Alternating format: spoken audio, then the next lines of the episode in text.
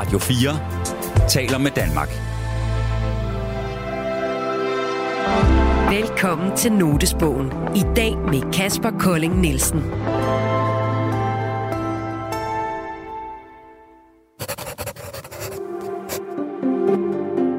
En notesbog, jeg synes, det kan være, det, altså, det kan jo dels være et sted, hvor man skriver noget, der er meget personligt for sig selv. Det, har- det har jeg gjort, det har jeg brugt mine dagbøger til. Notesbøger er personlige og intime, og det vi skriver i dem er ofte ufærdigt og umiddelbart.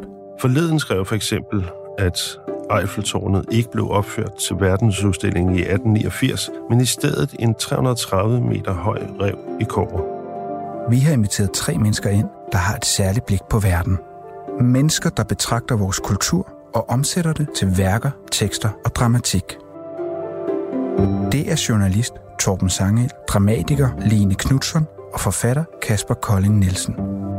Når jeg sidder og skriver, øh, så holder jeg nogle pauser på en eller anden måde, eller kommer i tanke om noget andet, eller skriver noget, som jeg ikke lige skal bruge. I dag er det Kasper Kolding Nielsen, der åbner sin notesbog. Jeg skriver et eller andet ned, som jeg gerne vil gemme til en senere lejlighed. Et, et eller andet, jeg har lyst til at skrive videre på, eller har lyst til at overveje noget mere. Velkommen til Notesbogen på Radio 4.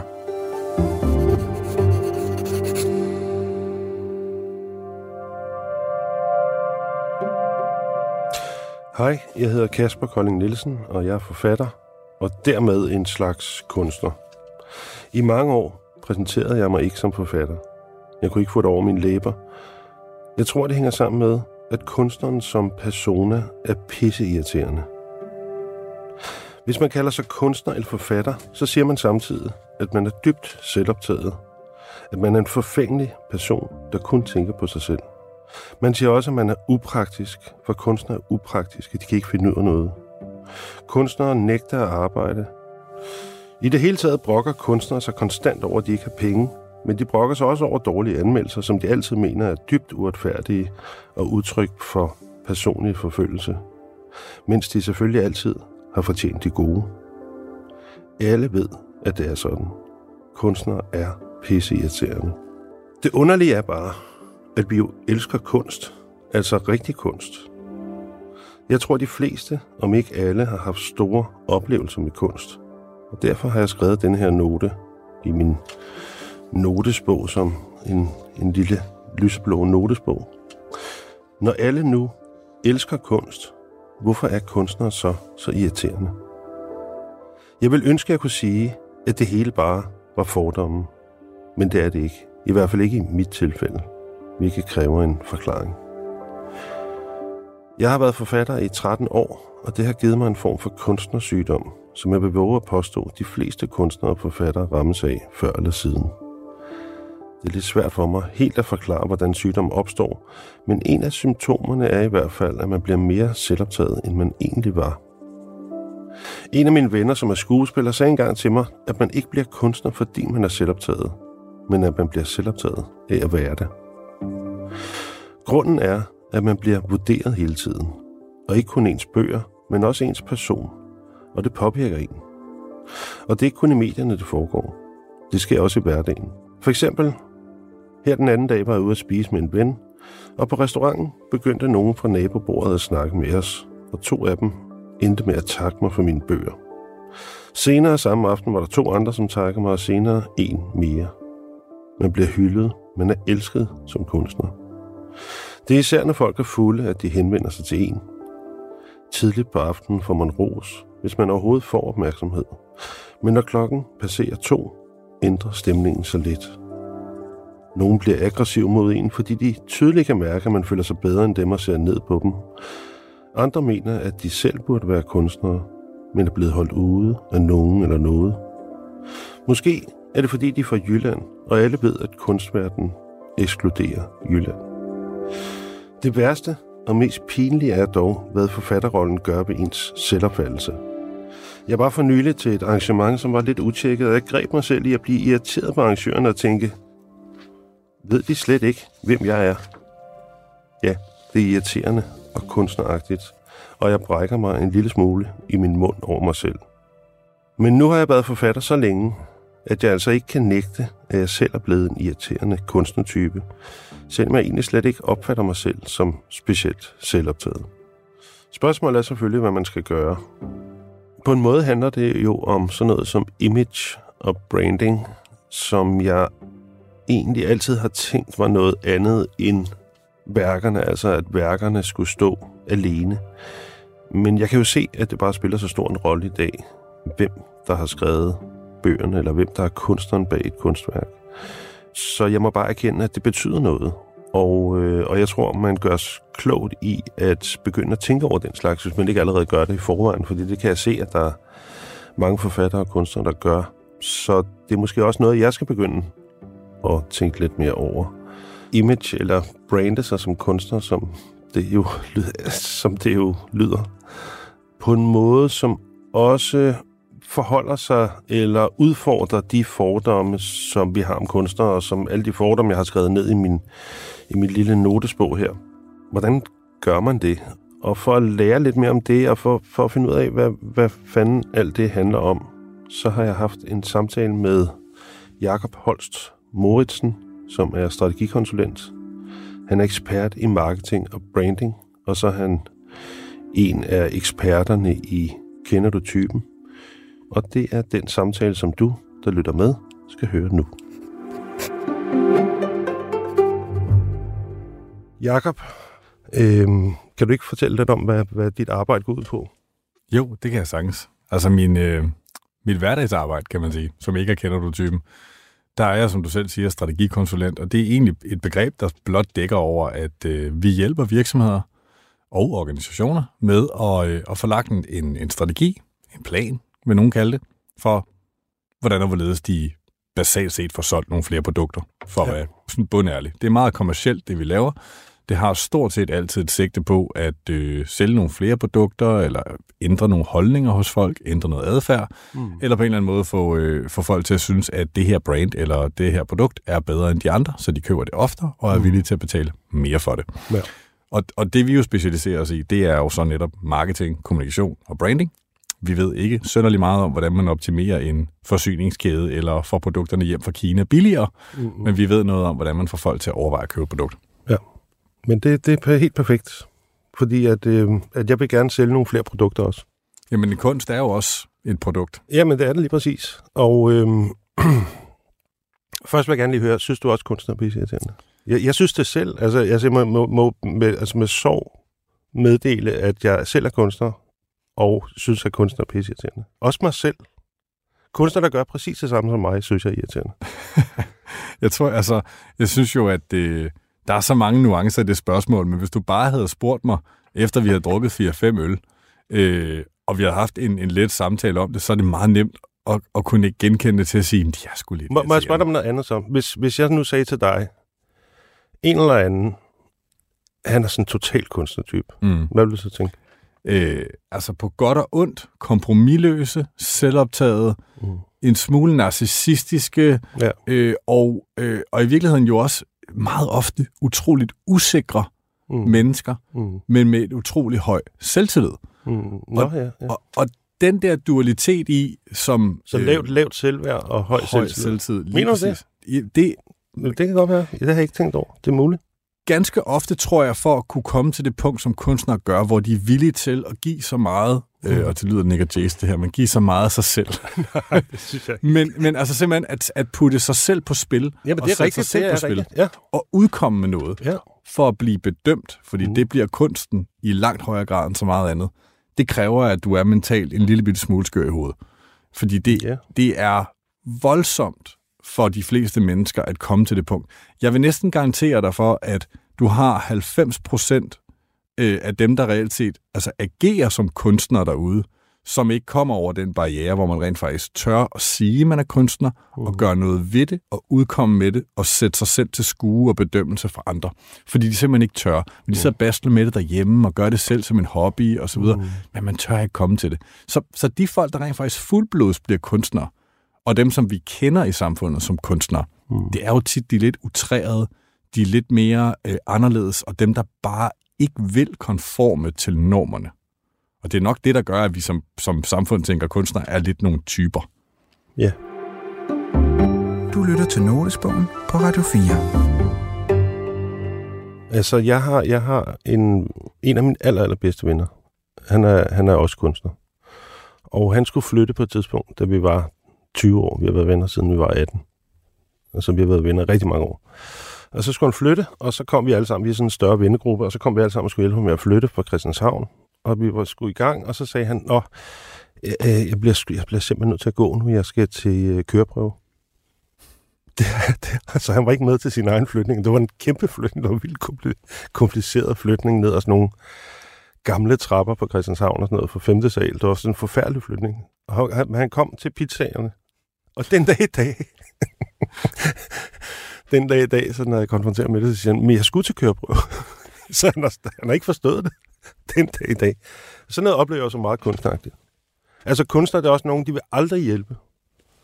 Altså det, det, det, det er sådan nogen, de, de vil aldrig hjælpe nogen med noget. De dogne kunstnere. Det kan godt være, at du har ret. Altså, jeg synes jo, det er altså, lidt de vil ikke arbejde, de vil ikke arbejde heller. Vel? De vil kun lave noget, der er sjovt for dem selv. Jeg synes, det er lidt interessant at diskutere om det, det du beskriver der som det personlighedstræk. Mm. Det kan godt være, men det kan også godt være, at, øh, at man kan sige, der er, nogle, der er nogle generelle træk og nogle ting, som der tiltrækker, altså i kunsten, Mm. som der tiltrækker en vis personlighedstype Mm. mere end andre. Så det vil sige, at der er en større sandsynlighed for, Mm. at den type mennesker bliver kunstnere. Og måske i virkeligheden, der hvor, at, der hvor vi som samfund skal forholde os til kunstnere, det er jo der, hvor at vi kender mennesket bag kunsten. Kunsten i sig selv er en ting, Mm. mennesket bag kunsten er noget andet. Mm. Og jeg vil sige, altså, øh, jeg, jeg, vil faktisk ikke, øh, jeg vil faktisk ikke anskue mig selv som værende sønderligt kunst- eller kulturinteresseret. Mm. Men jeg ved også godt, kvæg, hvad jeg arbejder med og øh, hvor jeg bor, Mm. at jeg sikkert har en, en lidt bredere perspektiv, og sikkert kender mere end gennemsnittet, men jeg er ikke kunstinteresseret. Men det betyder også bare, at den gennemsnitlige dansker faktisk ikke kender ret mange kunstnere. Så hvis de skulle nævne nogle kunstnere, eller du siger kunstner, så kommer der måske 2, 3, 4, 5 navne op i hovedet på dem, som er sikkert de mest ekstreme af dem. Og det er det, der tegner resten af branchen. Øh, for, og, altså man kan sige, for, for ligesom at sætte et spejl op til noget andet, som er noget helt andet, men i virkeligheden måske lidt det samme. Det er en meget moderne form for, øh, for, for kunstnere på sociale medier, influencer. Ja, men det, prøv at høre, jeg vil, altså, allerede det, du har sagt nu, får mig til at stille helt vildt mange spørgsmål. Fordi at du taler om sammenhængen mellem kunstværket og kunstneren. Mm-hmm. Og det er en meget interessant diskussion. Både, både i helt konkret forstand, altså du ved, hvordan gør, der er forskellige kunstnere, der gør forskellige ting. Og for nogle virker det, for nogle virker det ikke. Øh, og så er der, men så mere teoretisk er det faktisk også interessant, fordi at kunstnerrollen, måden vi opfatter kunstnere på, altså den, sådan, kunstneren som begreb, det har haft en stor betydning for, efter min mening, hvordan vi opfatter kunst. Altså i, i romantikken, der var kunstneren en, der var inspireret af Gud. Og for at forestille dig en autoritet, det giver kunstværket. Øh, efter det moderne gennembrud, der bliver kunstneren sådan mere, i 1800-tallet, der bliver kunstneren sådan mere en sådan Van Gogh-agtig type, der har kontakt, fordi at typisk en mand, altså ikke, det er ikke min personlige holdning, men at, du ved, historisk set, øh, typisk en mand, som var vild og misbruger eller psykisk syg, men som stadig var i stand til, altså som bekendt, befandt sig på kanten af det normale, men som var i stand til netop derfor at fremdrage en eller anden form for ekstra sandt for den underbevidstheden, eller nu psykisk ubevidste lag, som man så, du ved, øh, ekspressivt kunne præsentere i, i værkerne. Og, og hele, hele konceptet med moderne kunst er så, at når beskueren står og betragter et, et eller andet øh, ekspressivt, øh, abstrakt værk for eksempel, ja, så sker der en form for, du ved, ubevidst induktion af viden, eller sådan noget. Altså en, der er en form for genkendelse af, at det her det er noget oversandt eller undersandt. At, i, hvert- I hvert fald, at kunstneren kan producere en eller anden form for sandhed. Ikke? Noget, vi havde glemt, eller et eller andet, men som vi godt ved er sandt. Ikke? Og, øhm, og, og jeg har sådan en teori om, at en af de ting, der sker i øjeblikket, det er, at, at kunstneren bliver demaskeret. Altså, at vi i stigende grad synes, anser kunstneren, og måske også, det er også det, det, i virkeligheden, måske at det her program afføder det, at vi i stigende grad, alle sammen, og også mig selv, er begyndt at betragte kunstneren som en mere latterlig karakter. Fordi der er ikke nogen, der tror på, at kunstneren er inspireret af Gud. Der er ikke nogen, der tror på, at kunstneren producerer ekstra sandhed. Så, men problemet er bare, når du demaskerer kunstneren, så ødelægger du også værkerne. Altså, så er der en masse værker, vi ikke kan få. Så er der ikke nogen kunstværker tilbage. Der er ikke nogen besjælede værker. Der er bare sådan nogle dimsedutter, der ligger i et hvidt rum og ser latterlige ud. Og det, jeg synes, det er meget det, noget af det, der sker i øjeblikket, at man at vi demaskerer kunsten. Så, så også på et abstrakt plan, synes jeg, du har fuldstændig ret i, at, at kunstneren og, og værket hænger fuldstændig uløseligt sammen. Øhm, Det kan det i hvert fald. Altså, jeg synes jo, når man kigger på, hvad det er, der er sket de sidste 20 år, mm, 15 år, plus minus, Mm. hvor det især er internetkultur og sociale medier, Ja. som der har fyldt utrolig meget mediebilledet, har ændret mm, altså hele vores måde at, at, at forbruge medier på. Øh, det tror jeg faktisk har haft en ret stor betydning for eksempelvis kunstnere, mm. men også sådan noget som den royale familie osv. Og, så videre. og når jeg nævner den royale familie, er det fordi, den, den mytiske øh, ophøjelse, der er af royale for eksempel, mm, kan på sin vis lidt sammenlignes med den måde, man tidligere har anskuet kunstnere på. mm, Og lige så snart du menneskeliggør og dødeliggør og almindeliggør kunstneren eller den royale familie, så mister det noget af sin magt. Så i og med, at sociale medier er kommet, og vi har fået adgang til, som helt almindelige mennesker, at udkomme med øh, budskaber, og vi også har fået lov til at komme endnu mere bagom og være meget mere menneskefokuseret, personfokuseret, mm, så er der også en anden form for kontrakt imellem kunsten og kunstneren, der er kommet. Så du kigger på sådan noget som Banksy, Ja. som jo er en af de mest populære, øh, popul- jeg ved ikke, man kalder det populistisk, det er nok ikke det street art, men stadigvæk Nej, men forstår, voldsomt mener. populært. ja, ja. Ingen ved, hvem det er. Det er dyrt. Altså, det er jo sådan, man kan se det. på- I billedkunst, der er det jo meget pris. Altså, det, er jo, det bliver mål efter pris. Han er Absolut. dyr. Ja. Han er dyr, det vil sige, han er god. Ja. Sådan er det. Og øh, jeg siger, det er en han. Øh, Det ved jeg faktisk ikke, om man ved, men det, det har jeg bare antaget, det nok er. Men mm. skidt med det. I hvert fald, Banksy som person findes ikke, men som begreb eksisterer personen Banksy. Og det er kun via det begreb og mytologien om Banksy, at værkerne har den værdi, det har, fordi de stunts, han laver. Mm. Jeg så for nylig en, øh, igen et stunt fra Banksy, der får en gadesælger i New York til at sidde og sælge Banksy-malerier. Og folk går bare forbi, ændrer det overhovedet ikke. Tænker slet ikke over det. Fordi kunsten i sig selv har ingen værdi. Nej. Fordi når vi anskuer den, uden at vide, det er Banksy, så vil almindelige mennesker ikke ane, at det har nogen værdi. Nej, nej. Havde nej, du nej. fortalt mig, det var Banksy, så havde jeg købt det på stedet. Ikke? Og jeg tror, det er svært øh, som kunstner i dag, at lade sin kunst tale for sig. Kun. Og jeg tror, det er derfor, at Det er sådan et der... underligt ideal, man har et eller andet sted. Ja, ja, at, at, at det skal kunne det stå skal for til- sig selv. Ja, og det kan det nok aldrig. Nej. Nej, fordi lige så snart det gør det, og det flytter noget, så vil folk vide, hvem det er. Hvem har dog produceret det her øh, utroligt dejlige værk? Og der er det faktisk endnu vigtigere, at den person, der er bagved, Mm. som har lavet det, på en eller anden måde matcher den forventning, som folk havde til, hvem der dog kunne have lavet det her. Du lytter til Notesbogen på Radio 4. I dag er det forfatter Kasper Kolding Nielsen, der åbner sin notesbog. Jeg må jeg lige læse noget op for dig, som jeg har skrevet i en sammenhæng, fordi jeg, jeg skulle være med til sådan at skrive sådan en encyklopædi sammen med nogen, og der skulle jeg så skrive om kunstneren. Mhm. Og så nu jeg vil lige læse op, hvad jeg tænker, kunstneren er. Og så, jeg ved ikke, om du er enig. Alle kunstnere er altid venstreorienterede, men ved intet om, hvordan samfundet fungerer. Alle kunstnere påstår at være på de svage side, men det er ikke rigtigt. Kun at de påstår det og selv tror, det er sandt, er sandt. For at være kunstner skal man være psykisk sårbar, misbruger eller begge dele. En kunstner nægter at arbejde og vil kun lave kunst. Selv den mindste og mest trivielle arbejdsopgave er for en kunstner det, som almindelige mennesker oplever som tortur. Hvis en kunstner ikke kan leve sin kunst, hvad ingen kunstner kan, vil kunstneren til sin dødsdag påstå, at det skyldes en fejl ved verden. En kunstners arbejde, i anførselstegn, består i at investere al sin tid og alle sine kræfter på at frembringe noget, som ingen har brug for, men som blot er nice to have. Kunstværker er således per definition nyttesløse, men denne kvalitet eller mangel på samme er samtidig selve udtrykket for deres værdi, at de slet ikke kan gøres op i penge. En kunstner befinder sig i en konstant paradoxal og eksistentiel stræben. På den ene side ønsker alle kunstnere at blive rige og leve af deres kunst. På den anden side er rige kunstnere ikke længere kunstnere. Ophævelsen af dette paradoks er at forestille sig, at man er for avanceret for den tid, man lever i, og derfor først vil få den verdensomspændende anerkendelse, man fortjener, når man er død, Sådan betragter alle kunstnere sig selv, og hvis de ikke gør det, er de slet ikke kunstnere. Jeg tror du, det er rigtigt?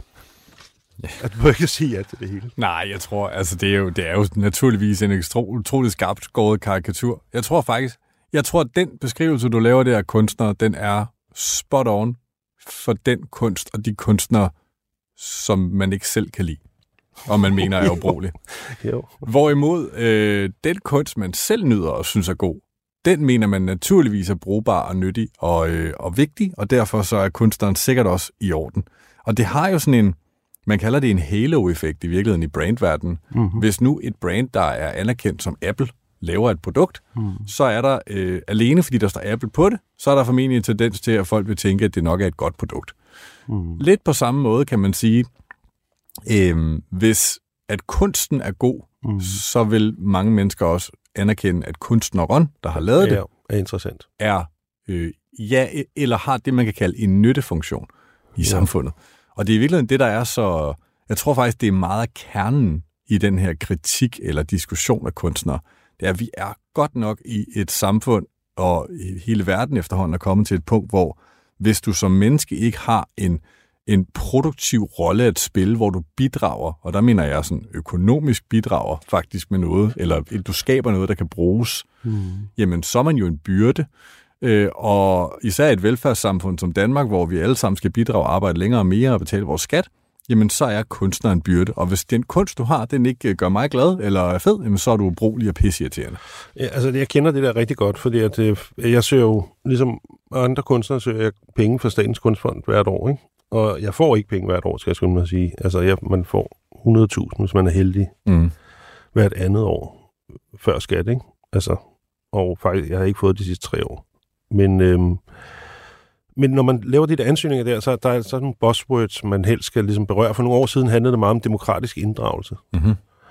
Og så nu handler det om noget med køn og, øhm, og klima. Ja. Og klima, ja. ja. ja. Og, øhm, og det, det, det har jeg altid irriteret mig en lille smule, fordi at det er som om, at det er meget, meget svært faktisk for folk at acceptere, at der går nogen rundt i samfundet, som ikke er produktive. Mm-hmm.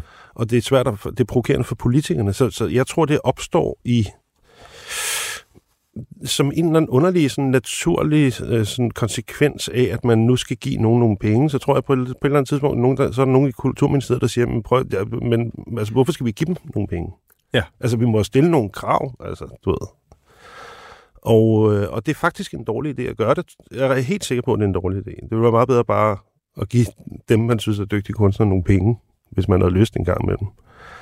Øhm, men alligevel gør man det, og det, jeg tror, det er fordi, at det, det er provokerende. Altså som du siger, det der med, at, at vi skal alle sammen gøre nytte, og, men kunst er bare lige præcis en form for aktivitet, som ikke gør nytte. Altså på den måde, at når andre går på arbejde, når du går på arbejde for eksempel, så har du nogle kunder, som umiddelbart skal være tilfredse, eller ellers så brokker de sig, eller de forlader jer selv, skal vælge nogle andre, eller du ved, og der er nogle mål, som du skal leve op til, og der er en masse ting, der er en masse folk, du skal gøre glade, når du går på arbejde. Og hvis man arbejder i ældreforsorgen, så skal man tørre nogen i røven, og, der en- altså, og det gør dem, det har de brug for. Og hvis man er sygeplejerske, gør man noget åbenlyst nyttigt. Og så er der sådan nogle kunstnere, sådan nogle jubelidioter, der hopper rundt i samfundet i øh, strømpebukser øh, og en eller anden øh, tropehat og en paraply. Øh, og synes, det er det allervigtigste i verden, at jeg nu skal løbe ned ad Vesterbrogade og råbe noget. Og, og, og, men, men min pointe er bare, at jeg tror, at det, det er ret nødvendigt, at der findes nogen, som, som får lov til det. Men jeg kan godt se, det, det er mega provokerende. Det er jo mega provokerende. Det er jo fucking irriterende. Men, men hele, hele udfordringen i det her, og jeg tror, at, nu ved jeg det ikke, jeg er jo sjov nok i Danmark, og nu sidder vi i Danmark og taler, men den samfundskontrakt, vi har i velfærdssamfundet, Mm. den er utroligt bestemmende for, hvad det er, vi vil acceptere. Øhm, og man kan sige, når det er Statens Kunstfond, den er støttet, sjovt nok, af staten, det vil Mhm. sige skattebetalinger, Mhm. som øh, de almindelige borgere, der gør nytte og er produktive, Præcis. skaber, Mhm. så føler man jo på en eller anden måde, at man, øh, man har krav på at bestemme, eller i hvert fald være med på, øh, hvad det er, der bør gives penge til eller ikke. Og det sætter jo nogle helt ekstreme begrænsninger, efter min mening i hvert fald, for hvor kunsten kan udfolde sig henne. Ja. Og, og, og hvordan man kan. For alene det, at du fortæller mig, at, at kunsten i Danmark er dikteret af en, øh, en, en, en statsligt styret fond, som øh, har nogle embedsmænd, der beslutter, at nu er det vigtigt med diversitet og klima. Uh. Det giver mig lyst til bare at råbe øh, idioter. Altså, Mm. kunst er jo ikke på nogen måde i min verden noget, der skal dikteres af embedsfolk, fordi så bliver det netop per definition ikke kunst, men relativt kedeligt. Jeg kan godt se, at man kan sætte nogle rammer, men det er lidt kedeligt. Og jeg vil sige det sådan her, vores, vores, vores velfærdssamfund, nu, nu, nu, øh, nu håber jeg, at folk er med. Men, Men, kan jeg, jeg, jeg, der er masser af rammer. Også hvis du går til Danmarks Radio, hvor du selv arbejder. Der er Præcis. jo masser af rammer for for eksempel diversitet. Og, altså, det er noget, der er kommet, og som vi ønsker os på en måde. Hvis du sender en film ind til DFI, jeg skriver også film, så er der jo også nogle... De, de, har jo, de har jo prøvet at faktisk at lave sådan et kvotesystem, men det mislykker sig, jeg ved ikke hvorfor. Men, men i hvert fald så er det noget, man er opmærksom på. Altså, er er hovedpersonen øh, hvid, øh, mand, eller er det en kvinde, og hvor mange farver er der med, og altså sådan nogle ting. Det er jo noget, som mange oplever som en positiv udvikling. Men det er jo også et, et ydre krav om, at et, et ydre krav til, hvad kunst skal være, og hvordan kunst skal udfolde sig. Ja, og det er altså på godt og ondt utroligt begrænsende Mm. for, hvad det er, at man så rent faktisk også kan skabe. Og når man Mm. kigger bare så, alene det er jo, bliver jo, eller det, det ved alle, der har haft noget som helst berøring med det, jeg gør, det er jo en øhm, mastodont, som får massiv kritik hele tiden fra folk, der siger, det gider jeg ikke betale til. Hvorfor skal jeg betale til det? Hvorfor skal jeg betale til det? Mm. Hvorfor skal jeg betale for, at nogen sidder og hører jazz, eller nogen bliver sendt derhen og laver et eller andet reduktionskulturprogram, som jeg ikke gider se? Mm. Sådan er det. Du lytter til Notesbogen på Radio 4. I dag er det forfatter Kasper Kolding Nielsen, der undersøger sin note om, hvorfor kunstnere er så irriterende, sammen med strategi- og marketingskonsulent Jakob Holst Mauritsen. Jeg vil, jeg vil bare lige sige en ting, fordi at, som sagt, jeg synes ikke, jeg er var specielt selvoptaget Mm. som udgangspunkt. Øhm, men, men nu er jeg i gang med at lave et program om mig selv. Altså, det, det er på en måde i et, et, et lidt paradoxalt, ikke? At påstå. og så samtidig lave et helt radioprogram, der handler om, hvordan man bliver oplevet af andre, ikke? Øh, men jeg vil sige en ting, for det var også noget af det, du sagde om, du talte om før, det her med, at kunstneren og kunstværket hænger sammen. Og jeg, jeg har fået, for eksempel fået taget mange billeder igennem hele mit forfatterskab, og, øh, og jeg har aldrig gået så meget op i det. Jeg har aldrig gået så meget op i, øh, du ved, hvad for nogle billeder, der blev taget af mig. Fordi at jeg synes, det er en lille smule, jeg synes, det er pinligt at få taget billeder. Og, øh, og jeg synes, det hele er lidt pinligt. Jeg synes, det er pinligt at, at tænke for meget over det. At gå op i det, og, og tænke over, hvordan man fremtræder på den måde i medierne. Jeg synes, det hele er pinligt. Øh, og det betyder så, at de billeder, der bliver taget af mig, det er sådan nogle meget... Øh, det bliver sådan noget meget sådan... Jeg ser meget sur ud altid. Eller jeg ryger. Og, øh, og jeg har nogle gange tænkt... Jeg har faktisk tænkt nu her, jeg har besluttet mig for, at nu jeg begynder at gå mere... Altså, jeg bliver nødt til at gå mere op i det. Fordi at jeg synes ikke, det fremstiller mig specielt, som jeg egentlig er. Altså alle, der kender mig, har et andet billede af, af mig, end dem, tror jeg, der har set mig i medierne. Øh, så så det, det er jo sådan lidt paradoxalt, at for at... Fordi jeg synes, at den måde, jeg bliver fremstillet, eller de billeder, der bliver taget af mig, der, der, det, det kommer til at virke sådan lidt prætentiøst. Så for at undgå at være prætentiøs og virke selvoptaget, så skal du faktisk gå ind i det. Altså, du skal faktisk gå, gå ind i det 100% og være super opmærksom på det. Og sidde og kigge billeder igennem, eventuelt selv komme med idéer til, hvordan man skal styles, eller hvad fanden, eller hvor det skal foregå henne. For at, at det virker som om, at man ikke er selvoptaget. Det er jo, det er jo, det er jo en underlig situation. Ja, og jeg, det er paradoxalt, men jeg tror, jeg tror faktisk, at du har fuldstændigt ret Mm. i, at det at komme til, det er at virke autentisk, og, øh, og Ja, autentisk. Og- det er autentisk, det skal planlægges ind. Altså, yes, det autentiske er ofte Det er utroligt tilrettelagt det er sygt. og planlagt. Øhm, det er i hvert fald nok mere held end forstand, hvis du rammer det autentiske ved bare at stille dig op og få taget et billede. Mm. Og, men, men, men for at komme tilbage til det der med dit image Mm. som kunstner, Mm. versus dit kend, altså det kendskab, der er til dig og dit forfatterskab og dit navn. De to ting er jo meget afgørende for din kommercielle succes, for hvor mange bøger du sælger. Mm. Øhm, det er der overhovedet ikke nogen tvivl om. Der er en fuldstændig klar øh, altså korrelation, altså sammenhæng imellem, hvor kendt man er, og hvor meget man sælger, og hvor meget interesse man får. Mm. Det er jo ikke voldsomt ofte, at en utrolig ukendt kunstner eller forfatter pludselig bare blæser sig afsted med en ny bog. Det kan ske, mm. absolut. Mm.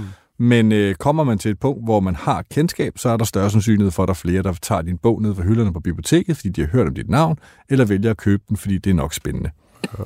Og så, så, så der er bare der er noget, som kunstnerne bliver nødt til at forstå, at en ting er at markedsføre sin kunst, mm. og en anden ting er at markedsføre sig selv som kunstner.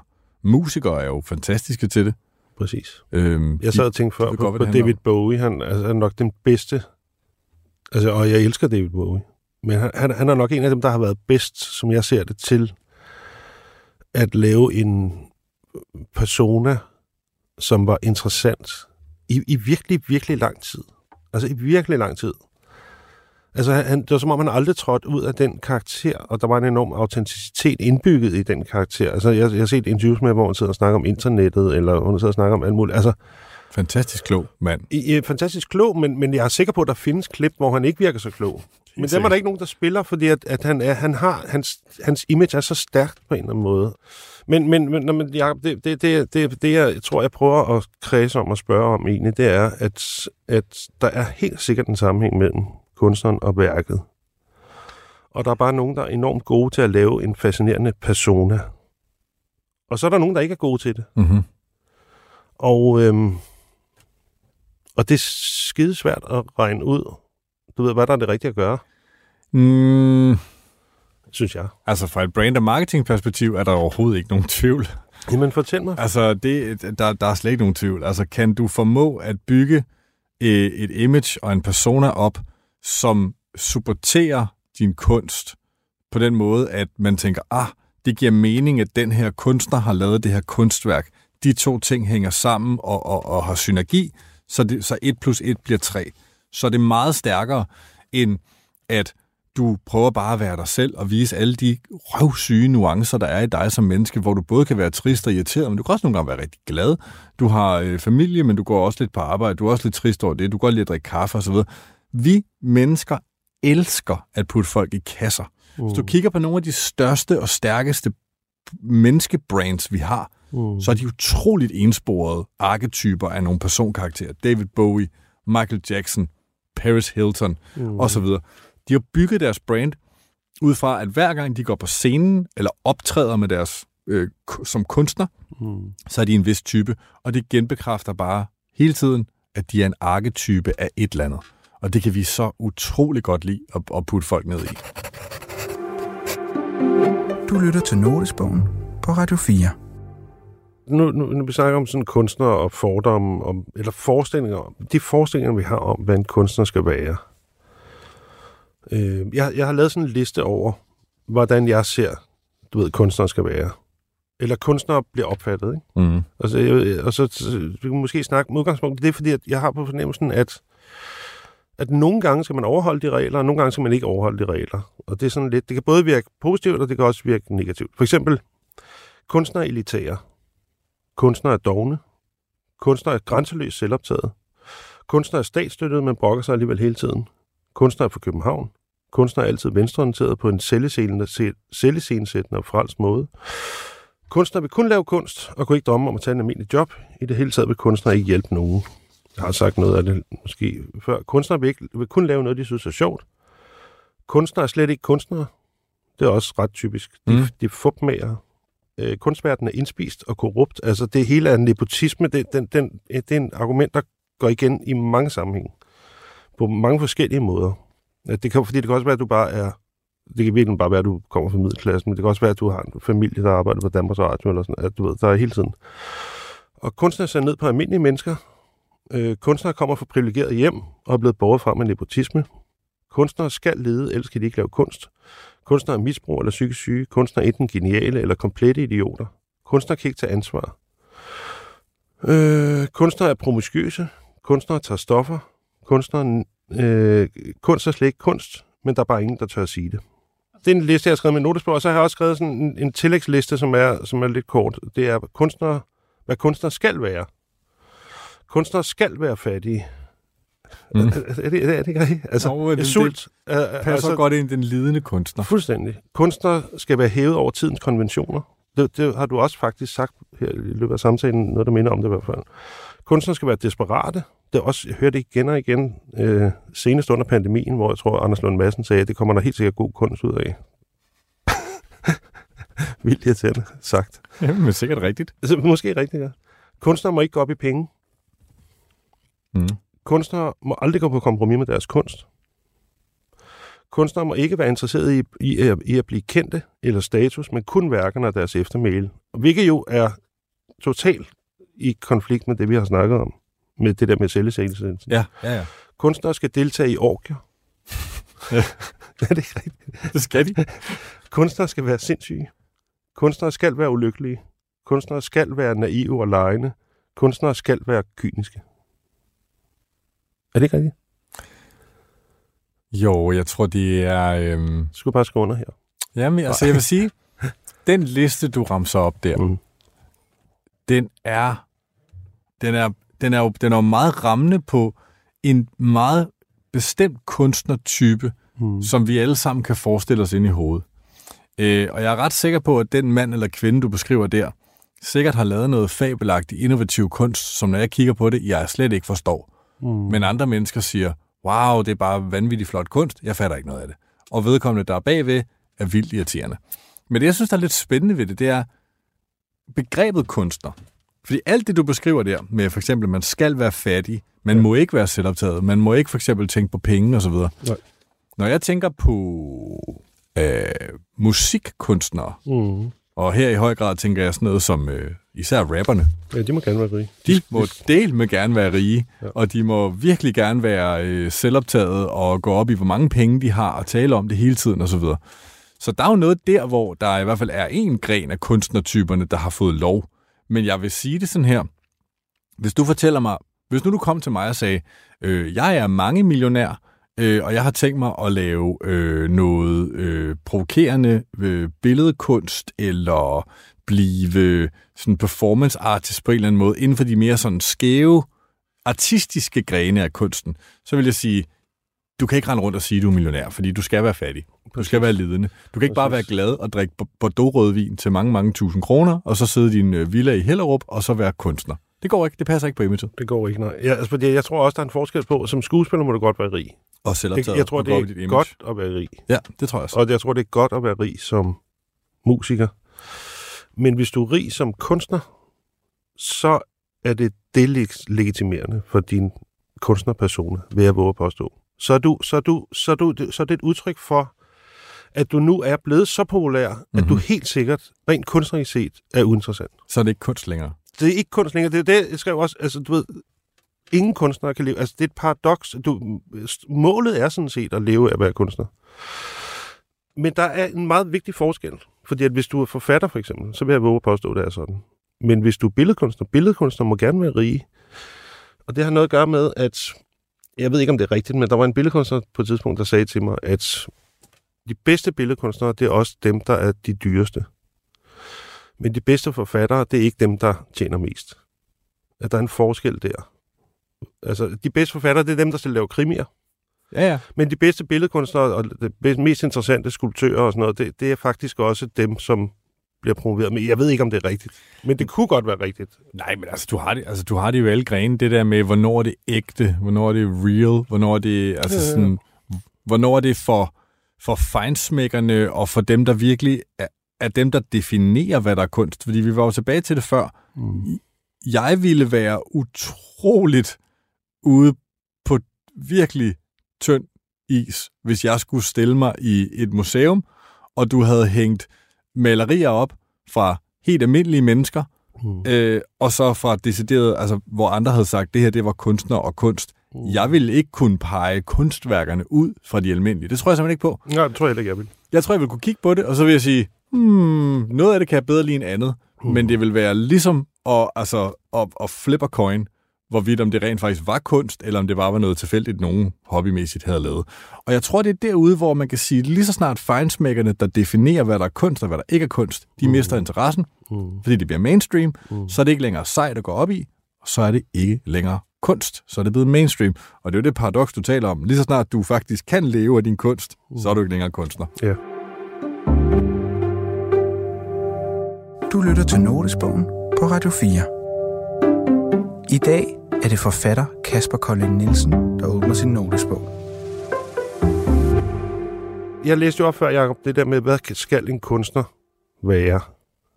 Og jeg kan ikke lave sådan en persona. Jeg kan ikke. Altså, jeg kan ikke lave sådan en, ligesom David Bowie. Altså, det, det kan jeg ikke. Jeg kan heller ikke. Der er nogle andre forfattere, som laver meget sådan noget, som har stor succes, som har skrevet om deres eget liv, og som med stor succes på sociale medier skriver om deres eget liv. Og det har jeg ikke lyst til heller. Mm. Det, og, og, altså, og det her spørgsmål, det er det, jeg har skrevet ned her i min notesbog. Altså, hvad, hvad, hvad skal man egentlig gøre? Fordi jeg er faktisk i tvivl om, hvad jeg skal gøre. Og øh, jeg synes faktisk, det er vildt svært at, vildt svært at svare på. Jamen, For mig. Jamen, du har jo lidt... Øh, altså, du har jo de facto lukket den mulighed, der hedder at skabe et personligt brand for dig selv. Har jeg det? Øh, Det har, du har jo lige sagt, at du kan ikke bygge en karakter og, og den Nej, det personer som David Bowie. Men det ville også være Du- totalt underligt. Mm, det tror jeg også, det var for David Bowie i starten måske. Men Ah, det er da for sent for mig. Jeg er 49. Mm, måske. Det, det, det ved Så, jeg så faktisk skal jeg fake sådan en, øh, en omvendelse. Ja, eller også så skal man forstærke en side af dig i helt ekstrem grad øh, og positionere den. Men Mm. man kan sige, hvis du, hvis du aktivt siger, du har ikke lyst til ligesom at dele så meget af dig selv på sociale medier, du gider ikke være der, øh, du har heller ikke rigtig lyst til at deltage voldsomt meget i den politiske debat, Nej, det, eller det siger du faktisk ikke, men Jamen, det har jeg ikke. Det, har, ja, det, det er fuldstændig rigtigt. Jeg, jeg, det gjorde jeg på et tidspunkt, og jeg overgår det ikke. Jeg bliver så træt i mit hoved af at høre på en mulig lort. Og det kan jeg godt forstå, men så har du ligesom udelukket den anden mulighed, som er at blive positioneret som sådan en, en, øh, en, en aktivistisk, øh, politisk samfundskritiker kunstner. Øh, du, har, du har ligesom taget det personlige brand, David Bowie-stilen og Mm. øh, Snoop Dogg-stilen af bordet, fordi Mm. det er for meget. Og så er der jo egentlig ikke meget tilbage, end at din kunst skal stå for sig selv. Og det er jo drømmen, at den kan det. Jamen, det siger du jo ikke. Det, ikke, det kan ikke lade sig gøre. Jo, men det kan det. Men det er bare, øh, i mange tilfælde er det, er det, er det, det er langt sværere at lykkes med. Mm. Øh, fuldstændig ligesom, når man arbejder i den kommercielle verden, så er der jo en milliard startups og mennesker, der får en sindssygt god idé.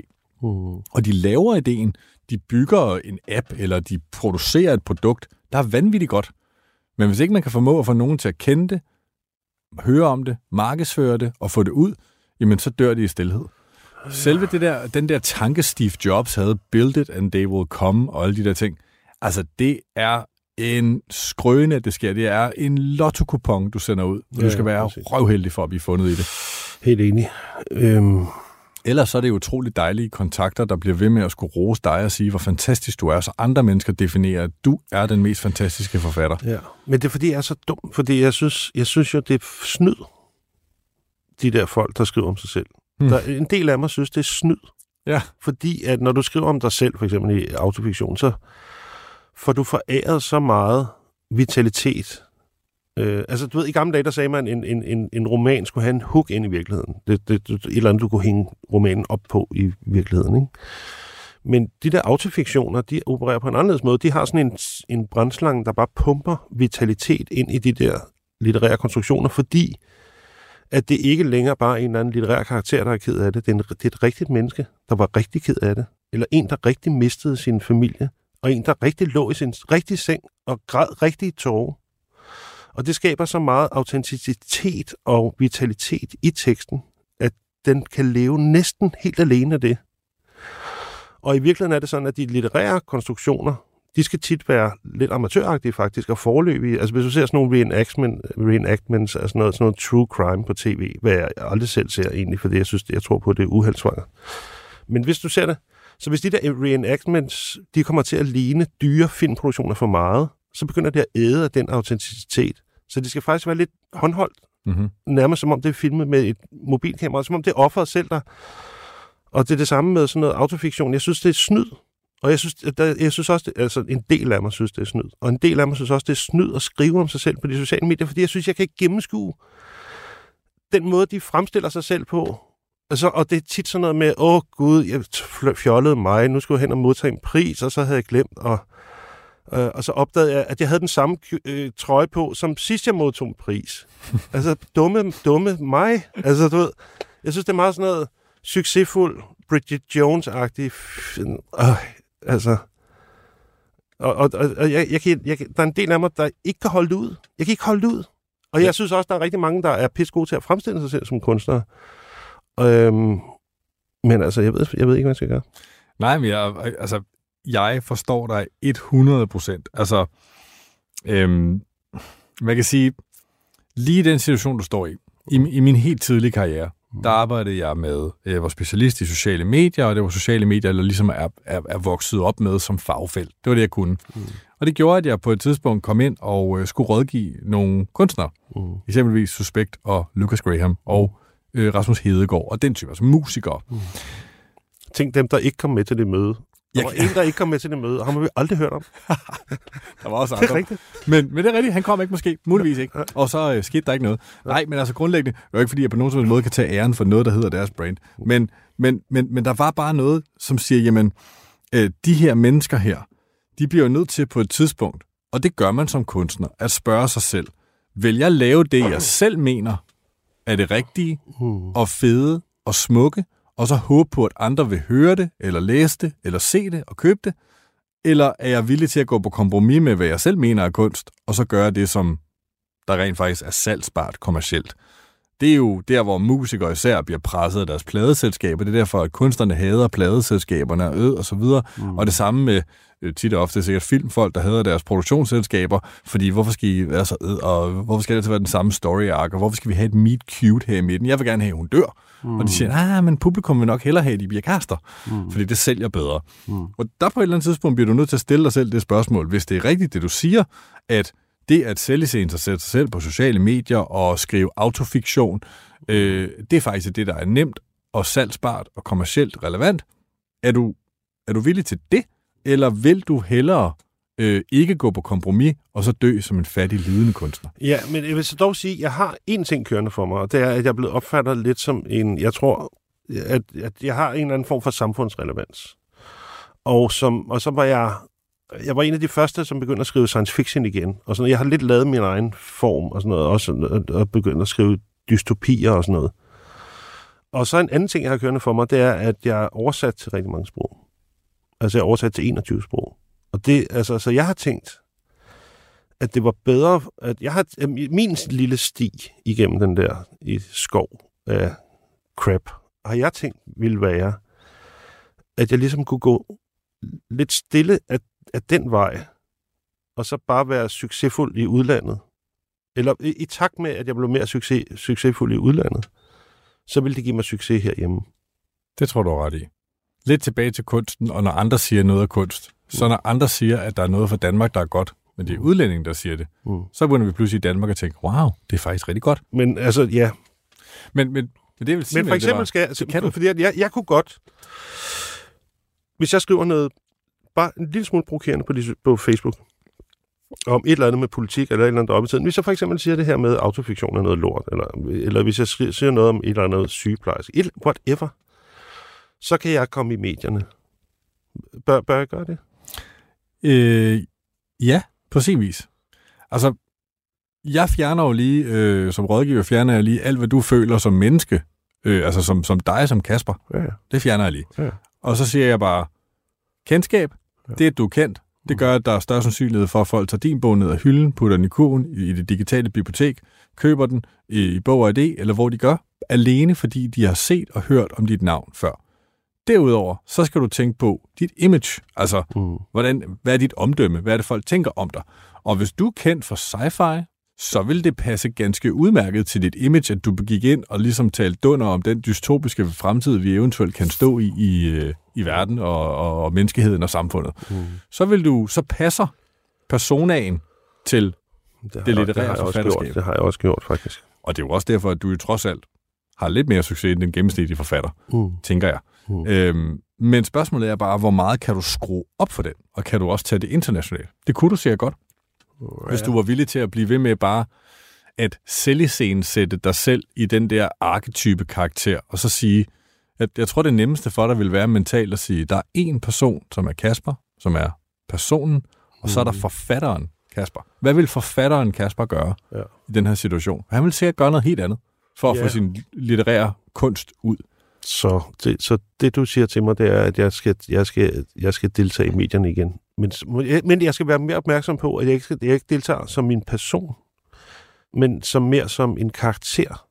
Jeg tror, det er den mentale knæbøjning, du skal gøre for dig selv, for at få dig selv ud over den barriere. Det er, Mm. uh, her er jeg forfatteren Kasper, og så går jeg hjem, og så er jeg bare Kasper. Ja, præcis. Fordi det er Så sådan nu, nu er du så afsløret, nu er du afsløret hemmeligheden. Vi kan klippe det ud. Nej, men jeg, jeg vil sige tusind, tusind tak for at øh, komme igen i, i dag. Det var super spændende at snakke med dig. Selv tak. Det er... Øh, Og at du vil se nu en total forandring af mit liv. jeg bliver lige så kendt som Lucas Graham nu. det, det, altså, det, det, det, det, det vil gøre dig godt øh, på pengepunkten, vil jeg sige. Ja, det ville det.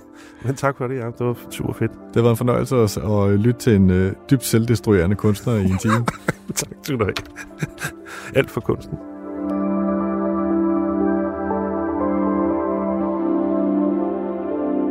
Ja, jeg synes, det har været en rigtig spændende snak, jeg havde med Jakob Holtz øh, Mauritsen, og øh, hvad kan man sige, det er fordi, at jeg har altid egentlig tænkt det som ufint på en eller anden måde, at, at brande sig som forfatter. Bare overhovedet tænke tanken, har jeg synes var ufint og latterligt, og på en eller anden måde i konflikt med, øh, med selve ens du ved, kunstværk, og som ideelt set bare skulle kunne stå alene. Øhm, men jeg tror, efter, efter min snak med, med Jacob der, der, der er faktisk blevet lidt mere opmærksom på, at, at der nok behøver en karakter bag. Jeg har en datter på 18 år. Hun, forleden dag, der viste hun mig sådan en chatbot, som hedder ChatGPT, og øhm, som er den nye, mest avancerede chatbot. Og vi skrev nogle ting, stillede nogle spørgsmål og sådan noget, og så på under et sekund genererede den en rapport, og vi bad den skrive digte, og, og det var så godt, så jeg er helt sikker på nu, at du ved, at hvis man fik den til at generere nogle digte, for eksempel når man sad og redigerede dem selv som forfatter eller redaktør, så er jeg helt sikker på, at, at øh, man vil kunne skrive en fantastisk digtsamling med udgangspunkt i, i dens digte. Øhm, men hvilken status har de så? Altså det virker på, under, på en eller anden måde underligt ensomt, eller ligegyldigt på en eller anden måde, at de digte ikke er et, af nogle, baseret på nogle erfaringer og et liv, som et rigtigt menneske har levet. Og derfor tror jeg, der bliver nødt til at være et eller andet menneske bag. Øh, en eller anden forestilling i det mindste om et menneske. Og at billedet af det menneske selvfølgelig har en betydning for selve værket. Det, det er en uundgåelighed. Så måske er det noget andet. Altså måske er det noget andet, man drømmer om i virkeligheden, i forhold til det her med at lade værket stå helt alene. Og det er måske, at man håber på, at værket skal tegne et billede af en. Og i, i forbindelse med det, altså det her med, at der behøver, at der er nødt til at være en eller anden form for persona bag værket, det tror jeg også er med til at forklare, at kunstneren er en utrolig irriterende karakter, som en, du ved, sådan neutral, øh, eller, eller som begreb, og i levende live øh, i nutiden, men at kunstneren, lige så snart at kunstneren er død, så begynder der en mytologisering, der starter næsten omgående, og, øh, og som med tiden øh, i højere grad vil, vil lade karakteren i højere grad være afspejlet af værket, tror jeg. Tror jeg, måske. Og, og så, eller, eller, eller overhovedet ikke. Ja.